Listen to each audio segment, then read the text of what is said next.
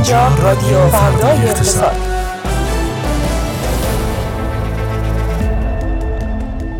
روزتون بخیر. در این ساعت به صورت زنده با شما ایم از تهران، خیابان الوند، استودیوی فردای اقتصاد با رادیو فردای اقتصاد. خوش آمدید خانم ها آقایان. فردای اقتصاد امروز رو با من علی تسیمی و من فاطمه رجبی لطفاً شنونده باشید. فشار نماینده‌های مجلس بر وزارت سمت برای واردات خودرو کارساز خواهد بود. آخرین وضعیت پرونده هادی رضوی از متهمان بانک سرمایه. آمار وزیر اقتصاد از مالیات تلافروشان. تهاجم ورزشگاه تختی با هفت ملک شهرداری تهران. توجیه دولت برای تورم آذر ماه. موضع‌گیری دولت مزرعت خام موزگیری روزنامه نزدیک به دولت درباره ممنوعیت واردات لوازم خانگی خارجی. ماجرای غیر دبش چیست؟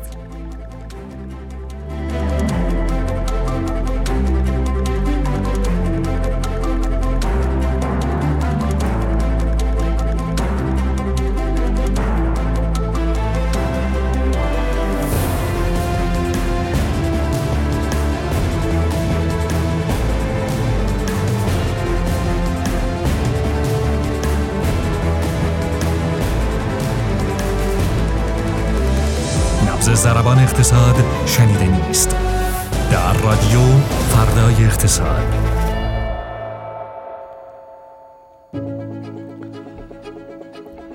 سلام بر شما خانم ها آقایان، خوش آمدید به دوازدهمین روز از دی ماه با هجدهمین اپیزود از فصل سوم رادیو فردای اقتصاد. ما در روز سه شنبه مشغول ضبط این اپیزود هستیم. خوشحالم که این فرصت رو پیدا کردم تا مجدد بعد از یک غیبت سه روز در خدمتتون باشم. امیدوارم عزیزانی که برای اولین بار شنونده صدای من هستند این صدای بازگشته از آنفولانزا رو به بزرگی خودشون ببخشن. خانم رجبی خوبین؟ خیلی زحمت شد.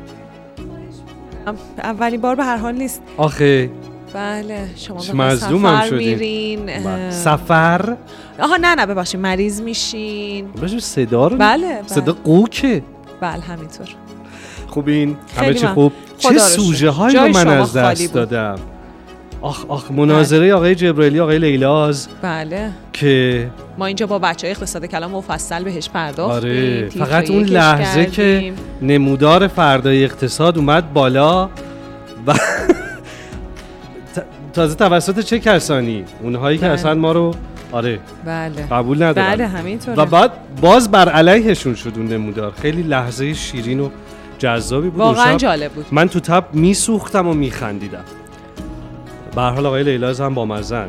بله. غیر از اون مصاحبهشون که پخش شد و خیلی وسط صحبت‌های مهمان میپریدن، ولی اینجا واقعا خوب ظاهر شد. بله، البته که خب خیلی ها انتقاد کردن که چرا یک اقتصاددان یا کسی که بیشتر درباره اقتصاد بدونه بله. در برابر آقای جبرائیلی قرار نگرفته تا بتونه بله. خیلی جامع‌تر و کامل‌تر به ایرادات بله. و پیشنهادات ایشون بپردازه. به هر حال تاریخ ضبط خیلی چیزا رو تعیین می‌کرد بله. احتمالاً از سوی دبیرای برنامه. حالا حدس می‌زنیم، قضاوت نمی‌کنم. خب دیگه چی از دست دادم؟ آها اون ماجرای هک اسنپ و شیرمرغ پسته رو از دست دادیم. مثلا نشد اینجا بپردازیم بهش. افزایش قیمت اینترنت رو از دست دادیم. شما اگه چند روز دیگه نمی اومدین معلوم نیست چه اتفاقاتی میخواد در سطح کشور بیفته. نشون میده که حضور من در اینجا موجب کسالت بار شدن اخباره. نه دیگه عدم حضورم کسالت بار میکنه. خبر نبودین که خبرات ترکوندن هر روز یه خبر از اون جهت بله. فکر کنم اوضاع مملکت رو بله. بریم آقا بریم. بریم آقا بریم بریم شروع کنیم با مشروع خبرها. خبر نخست این که حاشیه‌های مربوط به واردات خود رو ادامه داره. مثلا این که از بازار گزارش‌هایی میرسه که میگن بعد از پیچیدن حرف و حدیث‌هایی درباره این که ارز برای واردات خودرو نیست، قیمت خودروهای خارجی افزایش پیدا کرده. امروز هم وزیر سمت و رئیس کل بانک مرکزی برای جواب دادن به سوالات نماینده‌ها در همین مورد راهی بهارستان شدن. این رو می‌خوایم باز کنیم امروز. بله البته این بخشش رو نه، این بخش صحبت‌های آقای فرزین و وزیر سمت و بعضی از نماینده ها و تهدید آقای قالیباف و اینا رو الان من یه مرور خیلی سریع میکنم بله. و بعدتر ما خواهیم بود با آرمان علائی و میپردازیم به دلایل افزایشی شدن قیمت خودرو. و البته که عده‌ای هم معتقدن که این در حد، یعنی این شایعه است، این یک فشار کاذبه از سوی برخی برای ایجاد حباب و حالا بازش میکنیم دیگه مفصل. بله همینطوره. آقای فرزین تو صحبتاشون که در مجلس داشتن گفتن از ابتدای سال تا الان بالغ بر سی و یک میلیارد دلار ارز به وزارت سمت دادیم. از اون بر وزیر سمت هم گفته که هرچی ارز واردات خودرو به ما دادن والا ما خودرو وارد کردیم. آقای فرزین گفته که سی و یک میلیارد و چهارصد و دو میلیون دلار ارز تخصیص پیدا کرده به این وزارت خونه و باید مصارف خودش رو اولویت بندی بکنه. یعنی اگر که خودرو تا الان نیامده درست حسابی به خاطر اینکه وزارت سمت مصارفش رو اولویت بندی نکرده و گفته که ما به حوزه خودرو و قطعات تا الان پنج میلیارد و چهارصد و شش میلیون دلار ارز دادیم که نسبت به سال گذشته هشت درصد افزایش داشته. هشت درصد. وزیر سمت هم همونطور که گفتم گفته که آقا من ما والا اونچه که دادید و ما آوردیم. اما مثل که خیلی این صحبت ها برای نماینده ها چنانی که باید و شاید البته قانع کننده نبوده، اگرچه که باز حالا جوابشون رو گفتن گرفتن. اما در نهایت یه مهلت سه ماهه دادن به دولت برای واردات خودرو. نماینده مرودشت هم امروز بعد از حرفای آقای علی آبادی گفته که ما دیگه از این موضوع کوتاه نمیایم و پیگیر واردات خودرو خواهیم بود. آقای حاجی دلگانی یه نماینده دیگه هم گفته که آقای دولت چرا به قانون واردات خودت عمل نمی‌کنی؟ همین کاراته که باعث گرونی میشه. آقای قالیباف هم گفته که من دیگه تکرار نمی کنم، واقعا تخصیص ارز به خودرو رو من دیگه تکرار نمی کنم، بردارید این خودروها رو بیارید.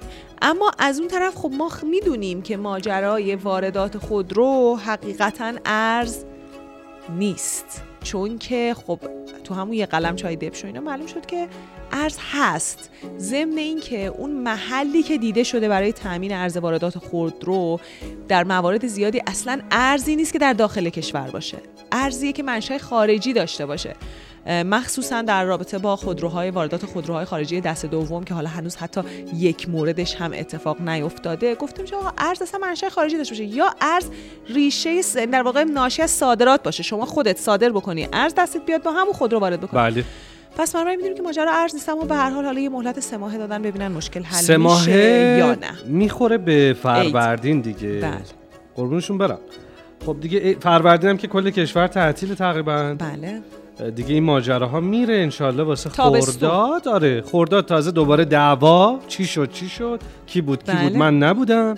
تابستون شاید دوستان، البته خیلی خاک میخوره ماشینا تا تابستون ام. یعنی برف و بارون و بله دیگه خودرو وارداتی ها از قیمت، یعنی تو سرش هم میخوره آخه احتمال. بعد بتونه این همه خودروی چینی که تولید شده چیکار بکنن؟ یعنی اگه الان اونا بیاد قیمت اینا مثلا میشه چند؟ بعد اون کارخونه چیکار کنه؟ خب همونطور که ما طی ماهای گذشته شاید بودیم نمیاد آقای تسیمی، جوری که بتونه آه. رو بازار تاثیر درست حسابی بذاره نمیاد. نمیاد. بسیار. بریم سراغ خبر بعدی و اون خبر این که سخنگوی اقتصادی دولت گفته سی و چهار درصد از فعالان هیچ مالیاتی ندادن، بیست درصد هم مالیات سالیانه کمتر از پنج میلیون داشت. دارن درباره صنف طلا و جواهر صحبت میکنن، میگن که بله سی و چهار درصد از یعنی یک سوم صنف طلا و جواهر اصلا مالیات ندادن، بیست درصدشون هم کمتر از پنج میلیون سالیانه، زیر پانصد هزار تومان ماهیانه احتسابم میکنن بچه‌ها. بله این خبر چون شما دوست داشتی گذاشت عصبی مرسی مرسی دیگه عادت کردیم. سر در جلسه امروز شورای شهر تهران مجوز واگذاری و انجام معامله تهاتر هفت ملک متعلق به شهرداری تهران به ارزش سه هزار و پنجاه میلیارد تومان با ملک ورزشگاه تختی متعلق به وزارت ورزش مورد بررسی و تصویب شد. چرا؟ بله در واقع قرار شده که وزارت ورزش هفت تا ملک از شهرداری تهران بگیره، در ازاش ورزشگاه تختی رو بده به شهرداری. حالا چرا شهرداری همچین تواتری کرده با وزارت ورزش؟ به خاطر اینکه میخواد بزرگراه گویا رد بکنه از اونجا که ورزشگاه تختی هست. حالا چه مرضی خب از اونور رد کنن بزرگراه رو. به هر حال آقا این ورزشگاه معماریش شاخصه، جزء ورزشگاه‌های بسیار زیبا. بله یه مقدارم نوستالژیکه، یه مقدارم بعضیا میگن که بالاخره یه جور سرمایه فرهنگی و اجتماعی محسوب بله. میشه ولی به هر حال گویا همچین تصمیمی گرفته شد. بله. آقای خبازی میگن زیرگذر بزن. نمیخواد آقا. اصلا خود یه جا دیگه این همه جا. یعنی چی؟ در حال اینطوری نیست که بزرگ راه هم مثلا یه ذره کج کنن اینور به اونور.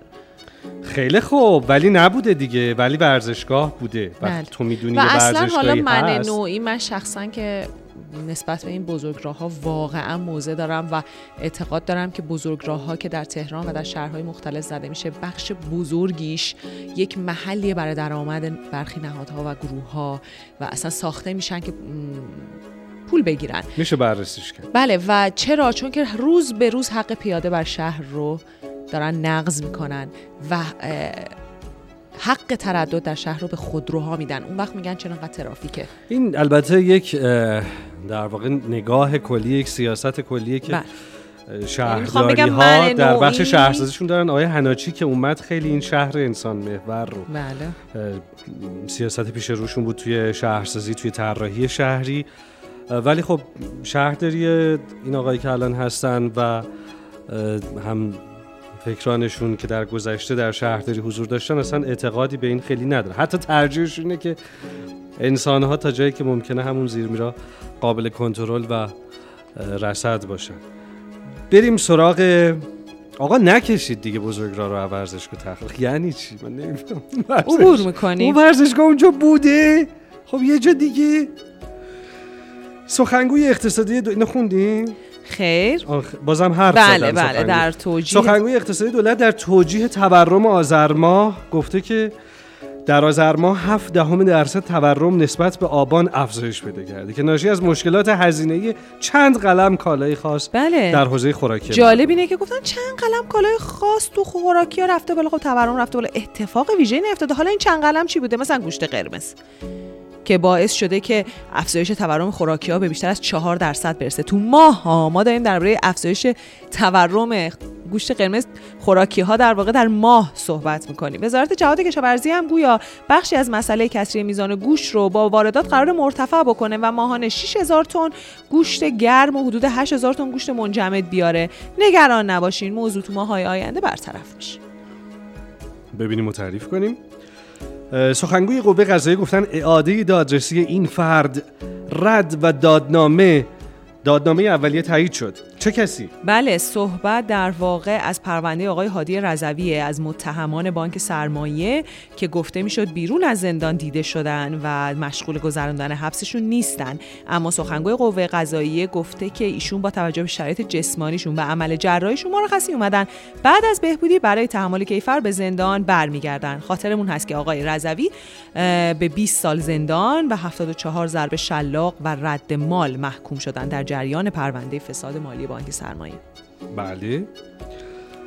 خبر بعدی این که نکته جالبی که امروز دیده شده این بوده که روزنامه جوان که از نظر سیاسی کاملا نزدیک به دولت محسوب میشه در گزارشی از ممنوعیت واردات لوازم خانگی خارجی انتقاد کرده. بله ما میدونیم که روزنامه جوان بالاخره یک روزنامه‌ای که به نهادهای خاص و همینطور دولت تا اندازه زیادی نزدیکه و اینکه حمله کرده به شدت و به تندی به واردات به ممنوعیت واردات لوازم خانگی خارجی نکته جالبیه. به هر حال این روزنامه نوشته که صاحب نظران و فعالان صنعت لوازم خانگی از ایجاد انحصار در این صنعت سخن میگویند. تولید کنندگان که نبض بازار را هم به دست گرفتند فروش نقدی کالایشان را با یک با یک تا دو ماه تأخیر به دست خریداران میرسونن و سی و پنج تا پنجاه درصد هم گرونتر میفروشن. آیا متولیان صنعت همچنان اصرار دارن انحصار صنعت خودرو با تمامی چالشاش در صنعت لوازم خانگی هم وجود نداره؟ عاشق این تناقضام. دقیقاً.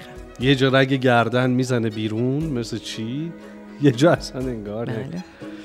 خبر بعدی این که سریال فساد چای دبش همچنان ادامه داره و در تازه‌ترین قسمتش به یک کالای جدید گره خورده.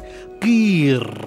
بله آقای مهرداد همتی دبیر انجمن قیر ایران اعلام کردن که در واقع یکی از لایه‌های پنهان پرونده این بوده که این شرکت، یعنی همون دبش، یکی از بزرگترین صادرکننده‌های قیر تو کشورم هست که خیلی به این لایه پرداخته نشده. گویا این شرکت بدون پشتوانه از بانک‌ها، به ویژه بانک‌های خصوصی، بی حساب و کتاب خط اعتباری می‌گرفته و با استفاده از اون قیر صادر می‌کرده. یعنی بخشی از ارز تخصیص پیدا کرده به چای دبش که تو بعضی از این حساب کتابام نیومده، به شکل قیر پرداخت شده. انجمن قیر چیکار کرده؟ خب انجمن قیر شاکی الان از این موضوع دیگه. آها. داره میگه که ما که در واقع اصلی ترین مهره های بیزنس و کسب و کار غیر تو کشور هستیم، نه این امکان رو نداشتیم. بعضاً از اون طرف یک کسب و کاری که تو چای فعال بوده برای خودش غیر جابجا می‌کرده. میگم چایت میمونه رنگ غیر میشه. جالب بود. از همین رسیدن اینا. بله. یعنی یه می... می... سه... خیلی بی‌مزه است این چیزی که دارم میگم، میدونم، ولی واقعا اینا به هم ربط داره. شما دکتر بهتون کل استاپ هم داده؟ خوردم تموم شد. همون چون توش یه مقدار دیفنهیدرامینه. آه اثر داره. بله. آقا سرما خوردم دیگه. آدم بله سرما بله. می‌خوره یخ میشه. بله. عادت کنید، تحمل کنید. به همون میزان فشار در اثر نمک زیاد میره بالا. سریال فساد چای دبش خوندیم. خبر بعدی امروز روز ملی رشته. چه بله. روزی. تنها خبر باحال امروزمونه، ولی آره من گذاشتمش که به عنوان موضوع با مزمون بهش بپردازیم. شهر دوست داشتنی و پر از آزادی رشت که این روزا صادق بوقی تو بازارش درخشیده روزشه و خیلی مهمه که ما درباره این شهر بدونیم. چهارصد و پنجاه و هفت سال پیش تو همچین روزی با ورود نماینده شاه طهماسب صفوی به رشت، این شهر برای مرکز سیاسی، فرهنگی، اجتماعی و اقتصادی گیلان انتخاب شد و به همین مناسبت چند سالیه که این روز روز رشت خونده میشه. رشت واقعا شهر مهمیه. اولین شعبه یه بانک ایرانی تو شهرستان‌ها، یعنی همون بانک سپه، در سال هزار و سیصد و چهار تو رشت تأسیس شده. اولین کتابخونه ملی، اولین تئاتر، اولین اتوبوس وارداتی، اولین راهن، یعنی همون راهن انزلی رشت، اولین داروخونه شبانه روزی و اولین خونه معلولان و سالمندان تو رشت راه افتاده. ما میدونیم که رشت از دیرباز خیلی آمارهای خوبی در زمینه تحصیلات زنان، اشتغال زنان و شاخص‌هایی داره که نشون دهنده توسعه اجتماعی یک شهر هم هست. همینطوره. شهریه که همه بهش امیدواریم دیگه. حالمون خوب میشه وقتی بهش فکر میکنیم، میخوایم بهش سفر کنیم، خبرایی که ازش میرسه. آره خبرها تموم شد، یه فاصله بگیریم برگردیم. خیلی کوتاه. آره خیلی, خیلی طولانی شد امروز خبرامون. برگردیم با نگاهی به بازار سرمایه طلا و ارز با هانا پاکمند.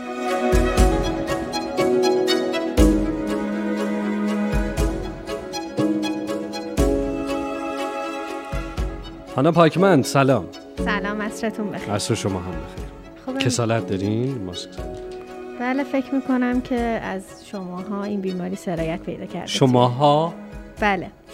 بسیار خب. امروز شاخص کل در ادامه روند نزولیه که خب چند روزه توش قرار داره، مجدداً در روند کاهشی قرار گرفت و حدود ده هزار واحد کاهش رو ثبت کرد.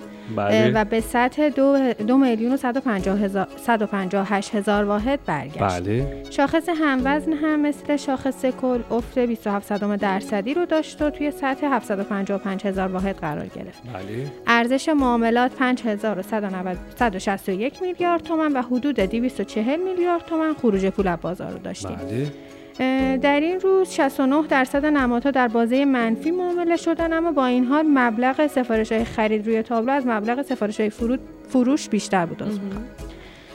سکه و طلا هم اما روند متفاوتی رو داشتن نسبت به بازار سرمایه. سکه با رشد یک و سی و هفت درصدی توی سطح سی میلیون و صد و چهارده هزار تومان قرار گرفت. طلای هجده عیار هم دو میلیون و پانصد و چهل و سه هزار تومان رشد هفتاد و دو درصدی داشت. دلار هم آخرین معامله‌ای که امروز ثبت کرده حدود پنجاه هزار و پانصد تومان بوده. یه نوسان محدودی رو داشته. بسیار نزولی یا صعودی؟ کاهش سه صدم درصدی داشته. در واقع تکون نخورده. آره. متشکرم هانا، باعت خداحافظی می‌کنم. خسته نباشید. بسیار خوب. در ادامه رادیو فردای اقتصاد، رادیو فردای اقتصاد امروز واقعا اثر قرصاست. آرمان علائی رو داریم با قد رشیدش حرف بزنم. من ببینم صدا تا سلام صدام اوکی صدا عالیه. چی خوردی؟ من در جریان نیستم. قرص سرماخوردگی دیفنهیدرامین دیفنهیدرامین دارم گویا حساسی یه مقدار منگ میکنه آدما رو. یکم صندلیتون رو شما با استفاده از اهرم سمت راست خودتون پایین بیارین. مثل این چیزای فرودگاه شد. اهرم سمت راست، دو اهرم در دو سوی. دوست داشتی همیشه فرودگاهت میاد. آره یه دونه از بال. اگه باز موقع شغلی پیشنهاد شد بهم بگید دیگه کسی بهتون. سلام به تو آرمان علائی. آقا خودرو چه خبره؟ داره گرو میشه. من میخوام آرمان قبل از اینکه شروع کنیم من قصه دیروزمو بگم.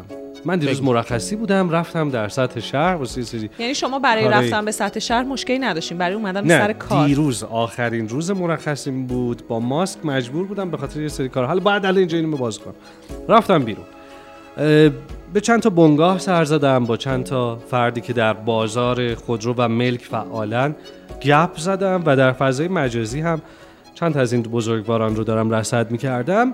همه از این می‌گفتن که آقا یهو این بنگاهیا قیمت‌ها رو کشیدن بالا. ماشین پنج میلیاردی رو گذاشته هفت میلیارد. میگم بابا این که اصلا همینم هم نمیرفت چی شده؟ میگه آقا همینه دیگه، بازار گرون شده. و میگفتن آقا کار خودشونه، کار خود بنگاهیاست، این نقل از کف بازاره. یکی از این افراد معروف در این حوزه هم در اینستاگرام اومد یه استوری دوبار پام خورد به میکروفون. عذر میخوام از شنوندا در فضای مجازی که این شایعات رو دامن نزنید، اصلا دلیلی نداره که خودرو بخواد افزایشی داشته باشه و گرون بشه. خلاصه که شلوغ بوده. امروز هم که مجلس بحث بود سر این. حالا تو برامون باز کن که به لحاظ اقتصادی چه اتفاقی افتاده؟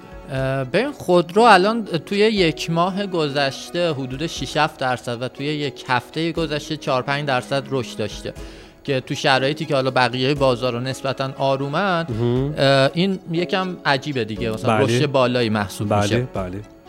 حالا به طور کل شش تا دلیل رو میشه واسهش ذکر کرد، یعنی گفت که شش تا دلیل وجود داره که این اتفاق افتاده، شش احتمال وجود داره. یکی افزایش انتظارات تورمیه.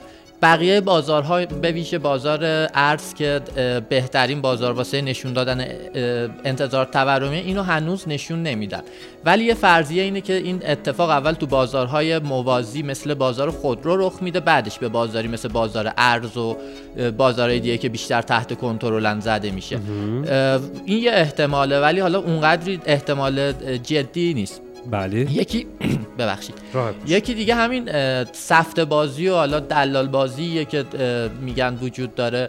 ببین این حالا به اصطلاح سفته بازها همیشه تو بازار هستن، اینا همیشه فعالن تو بازار، ولی تعیین کننده همون تعیین کننده نمیتونن باشن. اون کلیت بازاره که اینو تعیین میکنه.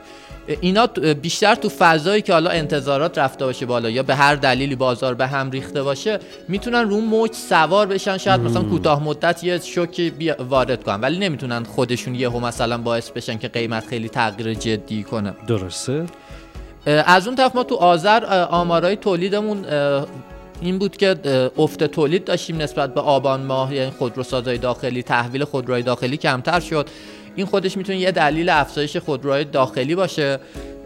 از اون طرف یه چیز دیگه ای که مطرحه که حالا اینم خیلی وزن زیادی نداره، گرون شدن خیلی شدید قطعات خودروه که رشد خیلی زیادی داشته. نگم برات تجربه‌اش داشتی تا اخیراً؟ هفته اخیر اصلا داغی بر دل نهاد. خب بعد میمونه دوتا دیگه. این دوتای اصلی، یکی واردات کمتر از انتظاره. ما حالا هلوهاش یه سالی که کلی تو بوقو کرنا میکنن که آقا قرار ماشین وارد بشه، اینجوری بشه اونجوری بشه، ولی تا الان کمتر از ده هزار تا وارد شده. از اون طرف بانک مرکزی هم اعلام کرده که ارز واسه واردات خودرو اولویت اصلی دولت نیست، که خود این یه سیگنال منفی به بازار میده. بله. که خود این یه سیگنال منفی به بازار میده و همین میتونه دلیل اصلی افزایش قیمت خودروهای چینی مخصوصا باشه. از اون طرف هم خبرهایی که اخیراً هست اینه که قیمت‌گذاری خودروسازی خودروها آزادسازی بشه و به خود خودروسازها واگذار بشه. این این خبر قبلا هم وقتی رخ داد همچین خبری یا مثلا بورس کالا تو اون لحظه اول توی بازار یه موج مثبتی تو قیمت‌ها ایجاد کرد ولی بعد یه مدت ما دیدیم قیمت اومد پایین. یعنی بله. این این اتفاق در عمل باعث میشه قیمت بیاد پایین. بله. چون که عرضه رو بیشتر میکنه و از اون عرضه‌ای که وارد با... آره آره بله. عرضه‌ای که وارد بازار میشه به طور خالص رو بیشتر میکنه. به خاطر این باعث میشه فاصله بین مثلا قیمت تعادلی میشه یه چیزی بین مثلا قیمت کارخونه الان و قیمتی که الان کف بازار هست. ولی حالا چون که شاید مثلا خیلی آگاه نیستن به این قضیه، وقتی خبر وارد اعلام میشه، تو دو سه بار اخیر هم دیدیم که اتفاقی که میفته اینه که یه شوک کوچیکی به بازار وارد میشه. بله همینه. بسیار عالی، متشکرم، تحلیل جذابی بود. همه اینا به ما میگه که طی ماه‌های آینده چه اتفاقی میفته تو بازار خودرو. ما میتونیم اصلا هیچ شمای حتی کلی رو پیش بینی بکنیم. وضعیت بازار خودرو الان خیلی مبهم و گنگه، یعنی خیلی نمیشه دقیق دربارش پیش بینی کرد. ما همچنان هم گیر واردات هستیم، معلوم نیست واردات انجام بشه یا نه، مخصوصا واردات خودروهای دست دوم که اصلا خبری ازش نیست به اون صورت. از اون طرف هم خود آزادسازی قیمتگذاری هم خیلی چیز مهمی میتونه باشه توی بحث خود رو، قیمت خود رو، که این هم حالا اخیراً مطرح شده، قیمت رو قرار آزاد شه، ولی شورای رقابت خیلی مقاومت داره در برابر این. به خاطر این حالا باید ببینیم که چه اتفاقی میفته.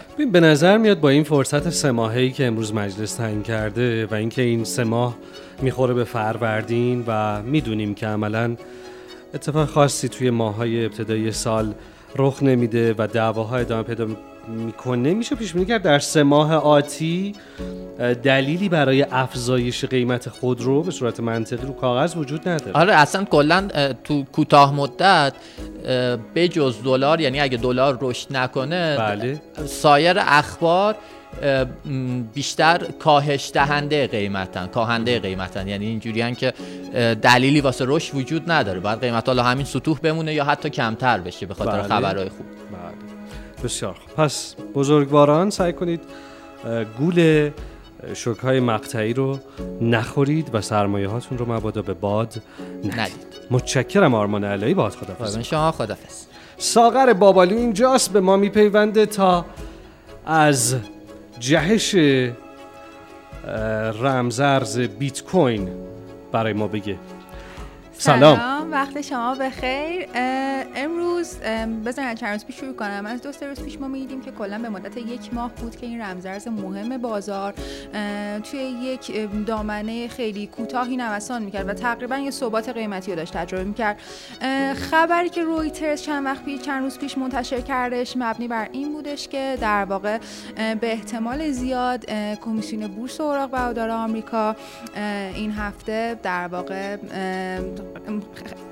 نظرش رو اعلام میکنه که صندوق‌های ای تی اف بیت کوین رو قبول خواهد کرد یا نه، و چون وزن بیشتر بر سمت پذیرفته شدن این صندوق‌ها هستش توی بازار و به نظر میرسه که احتمال پذیرفته شدنشون زیاده، یعنی این امید هستش، حالا چیزی قطعی نیستش. به هر حال ما دیدیم که امروز توی چند روز گذشته روی چهل و دو هزار دلار هی مثبت بسته شد، دیروز روی چهل و چهار هزار دلار بسته شد و تو این لحظه با نزدیک هفت درصد نوسان مثبت ما می‌بینیم که از سقف دو ساله خودش بیت کوین در واقع عبور کردش و در حال حاضر روی حدود قیمت چهل و پنج هزار و پانصد دلار در حال نوسان کردن هستش. کارشناسا میگن عقب میکشن از این مرز یا نه؟ نظرات مختلفی راجع به این مسئله وجود داره. به طور کلی ما دیدیم که طی این مدتی که هی خبرهای ثبت صندوق و خبرهای مثبت میومد، بازار واکنش‌های مثبتی نشون میداد، ولی دو دیدگاه نسبت به این که بعد از تایید ای تی اف ها چه اتفاقی خواهد افتاد وجود داره. بعضی ها میگن که به خاطر در واقع تسهیل شدن شیوه سرمایه گذاری توی این کلاس دارایی در واقع این این باعث میشه که یه حجم زیادی پول بتونه وارد بشه. آدمایی که حالت نرمال با بازار کریپتوکارنسی خیلی در واقع راحت نیستن میتونن با اینکه با از طریق صندوق های سرمایه گذاری اقدام بکنن و از این کلاس دارایی توی پورتفوی خودشون استفاده بکنن، ولی از نوع یک سری دیدگاه‌های منفی دیگه هم وجود داره مبنی بر این که ممکنه در واقع این مسئله از اون فلسفه اصلی کریپتوکارنسی ها در واقع با اون تناقض داشته باشه و موجب این بشه که مالیات مجبور بشن افراد روی صندوق ها بدن، یا این تمرکز زدایی در واقع قدرت کنترل یک سرمایه توسط یک نهاد متمرکز و در واقع باعث بشه که اون فلسفه اصلی بیت کوین که عدم غیر متمرکز بودن زیر سوال بره. من یادمه که تو تمام یکی دو سال گذشته هی هر کس میومد صحبت میکرد در رابطه با بیت کوین و کلا تمام رمزارزها، میگفتن آقا این میریزه، ول کنید، سمتش نرید، میریزه، ریسکش زیاده.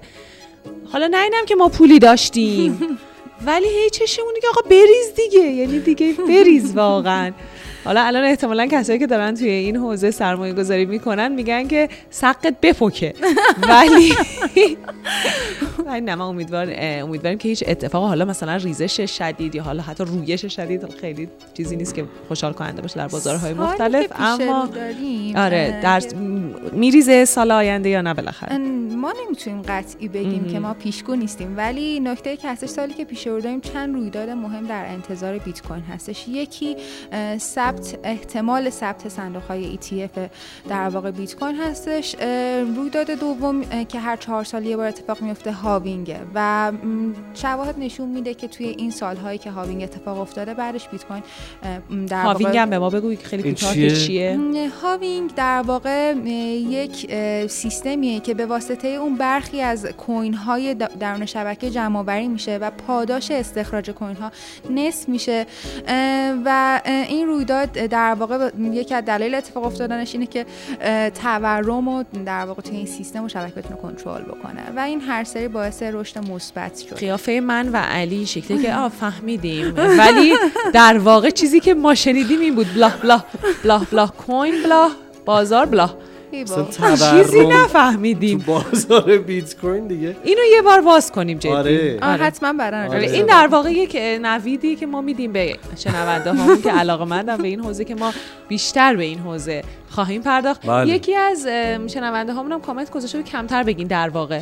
از اون موقع هر بار یکی از بچه‌ها میگه در واقع یا خودم آره. میگم در واقع، چون باز تو گفتی در واقع. ببینید در واقع انقدر کمکیه. خیلی انقدر ذهنو قشنگ چی میخوره، یعنی در لحظه که تو هیچی نمیدونی در واقع میتونه کمکت کنه که نشون بده یه چیزی میدونی. نه غیر از اونم بهت فرصت میده که فکر کنی جمله بند جمله‌ای که آره پیش داری رو مرتب. عالیه در واقع.